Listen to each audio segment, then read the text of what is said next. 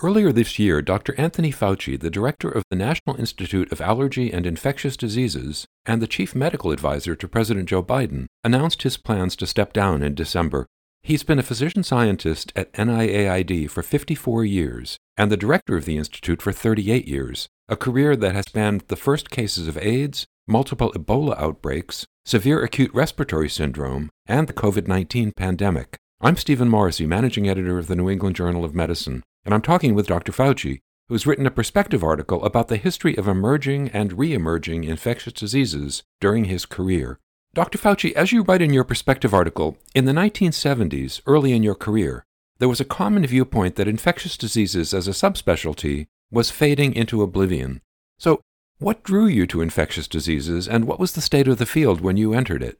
Well, what drew me into the field of infectious diseases was certain characteristics of infections and their relationship to the immune system. So I had a dual interest both in infections as such, the characteristics of infection, which I always was fascinated with in medical school and during my multiple years of post medical school residency training, of the acute nature of it, the ability to prevent it, to treat it, as well as the fact of what the global impacts of it could be, not only infection and its impact on the individual patient, but also the fact that infections historically have had such an important impact on society.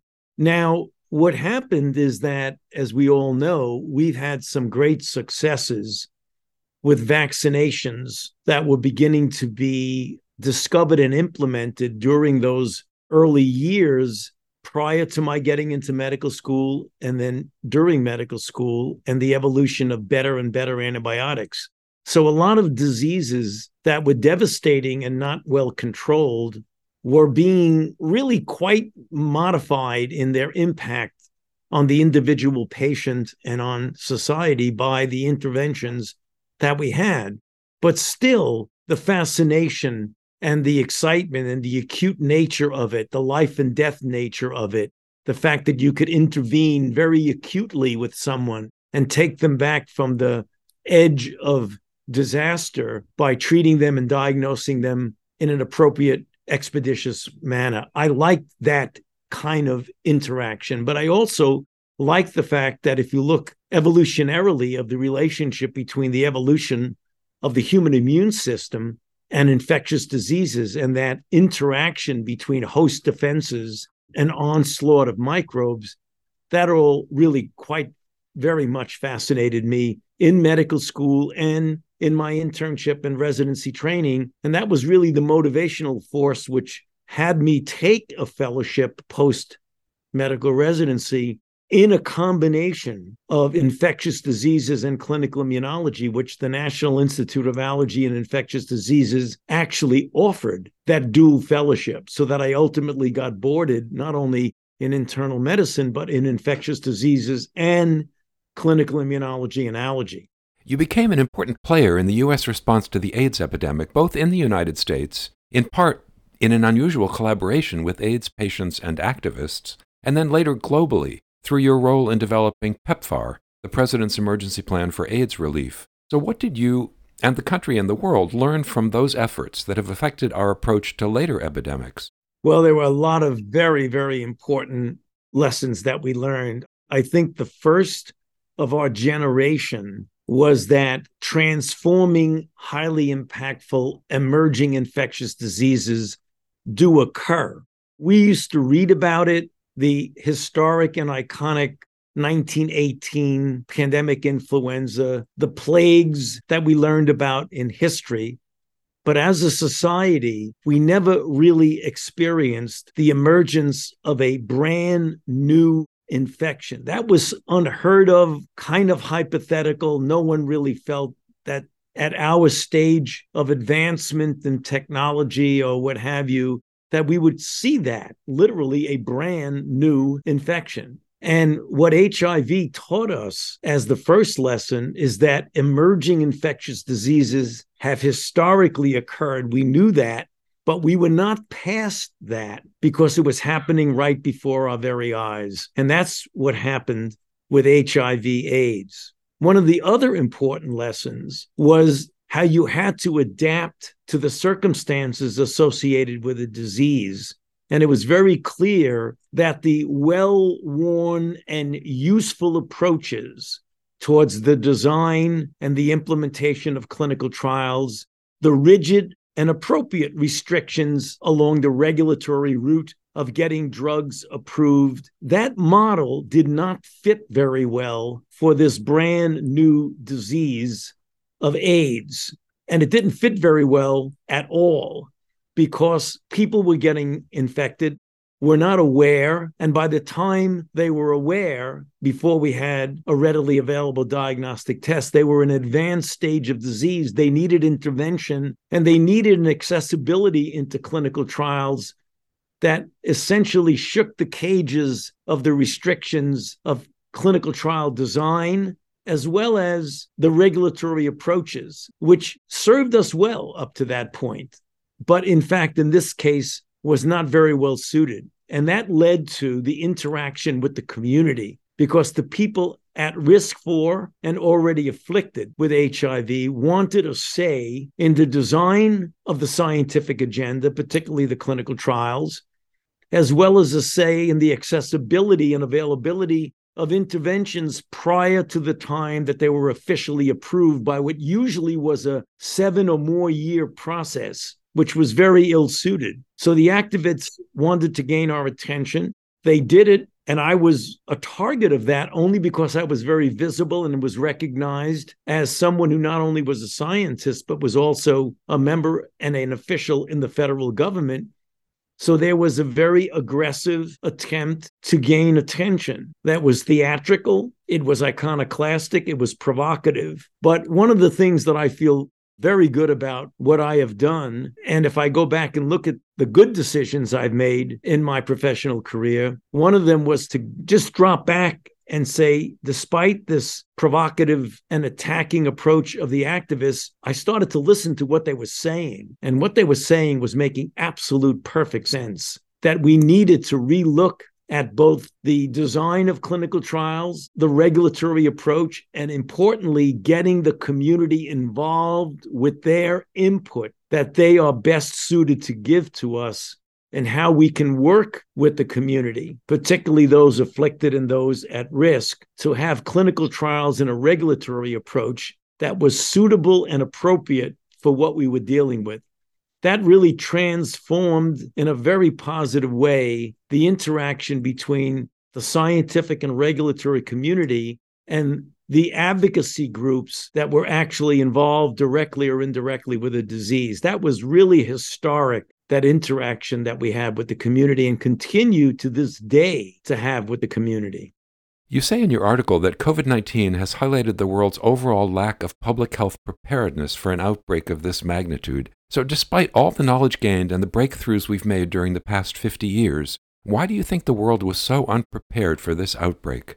I tend to put it into two separate buckets to try and unpack a bit of the complication of that. If you look at scientific preparedness and public health preparedness, which is a very complicated link of local and federal and global surveillance, communication, interaction, you put that in the public health bucket and you look at the scientific bucket. The preparedness for COVID 19 goes back to decades of investment in basic and clinical research which has led to the platform technology for vaccines, the model of targeted development of drugs, the structure based immunogen design, all things that were the result of investment in a lot of bright people throughout the country and the world to get to the point where the response to COVID from a scientific standpoint was unprecedented in its success where we were able to get a vaccine that from the time the sequence of the virus was recognized in January of 2020 to have a multi thousands clinical trials implemented to have the vaccine proven to be safe and effective to the point of 94 to 95% and to have that vaccine in enough supplies to start going into people's arms within 11 months of the recognition of the virus it's just unprecedented success of extraordinary magnitude. Now, when you look at the public health, although a lot of things were done well, the public health, particularly at the local level, was not well suited. It was somewhat antiquated, the communication, the transparency, or what have you. And then we found ourselves in a very difficult position of having to respond to the outbreak in the middle of a very divisive time in our country, where spillover of things like misinformation, disinformation, conspiracy theories, spilled over into impeding what should have been a unified countrywide response where we were all pulling together, caring for each other, taking care of each other, and putting aside any ideological differences, political differences, to try and get the best possible response to this outbreak, which has already killed a million Americans there was a lot of impediment of that by the kinds of divisiveness and hostility among different segments of our population, which was absolutely not optimal for a good response. HIV AIDS had a defining effect on your career as a young physician scientist. How do you think COVID 19 is going to influence the next generation of doctors and investigators who are going to follow in your footsteps? First of all, and I'm glad I have the opportunity to say this, there has been emerging for a while, but reaching a really high level during the past few years of several things that are unhealthy for the enterprise of young people getting involved in medicine and science and public health. And that has been misinformation, disinformation, an anti science attitude among many that spills over into an anti vax frame of mind even though the data of the life saving nature of vaccines is incontrovertible. So that could and understandably cause people to be reluctant to get involved in a field where many of us, many of my colleagues in public health, have our lives threatened and our families harassed by people who push back against a scientific approach. That's all obviously terrible. However, I encourage people that the positive aspect of getting involved in science, medicine, and public health well overrides the negative aspects. And now it's no time for people to shy away from a career in medicine, particularly a career in infectious diseases, which is such a dynamic subspecialty of medicine. But hopefully, the country and the world will appreciate better the importance of having young, bright, energetic people getting involved in the field of medicine, science, public health, and public service in the arena of public health. So that's one of the things that I certainly want to continue to do after I step down from government service is to continue to be out there lecturing and writing and getting people inspired and energetic in getting involved in a field that can have such an important positive impact on the health of our own country, but also of the rest of the world. Finally, you write in your article that today there's no reason to believe that the threat of emerging infections will diminish, since their underlying causes are most likely going to be increasing. So, how do you see infectious diseases affecting public health in the future? And what will be the role of physician scientists like yourself in responding to these new disease threats?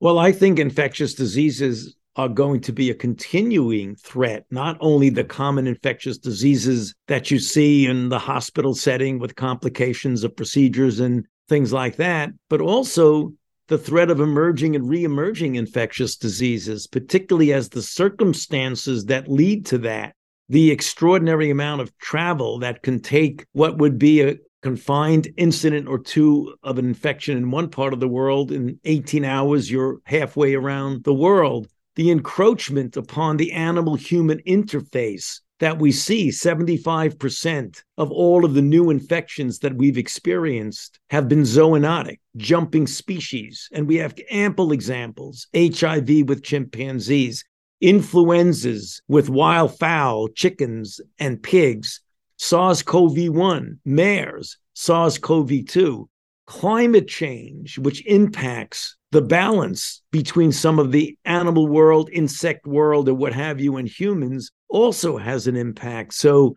as we move forward in the next 5, 10, 15, 20 years, the challenge and the risk of emerging infections, if anything, is going to get worse. And that means that the subspecialty of infectious diseases and public health and global health will continue to be of greater importance. Thank you, Dr. Fauci.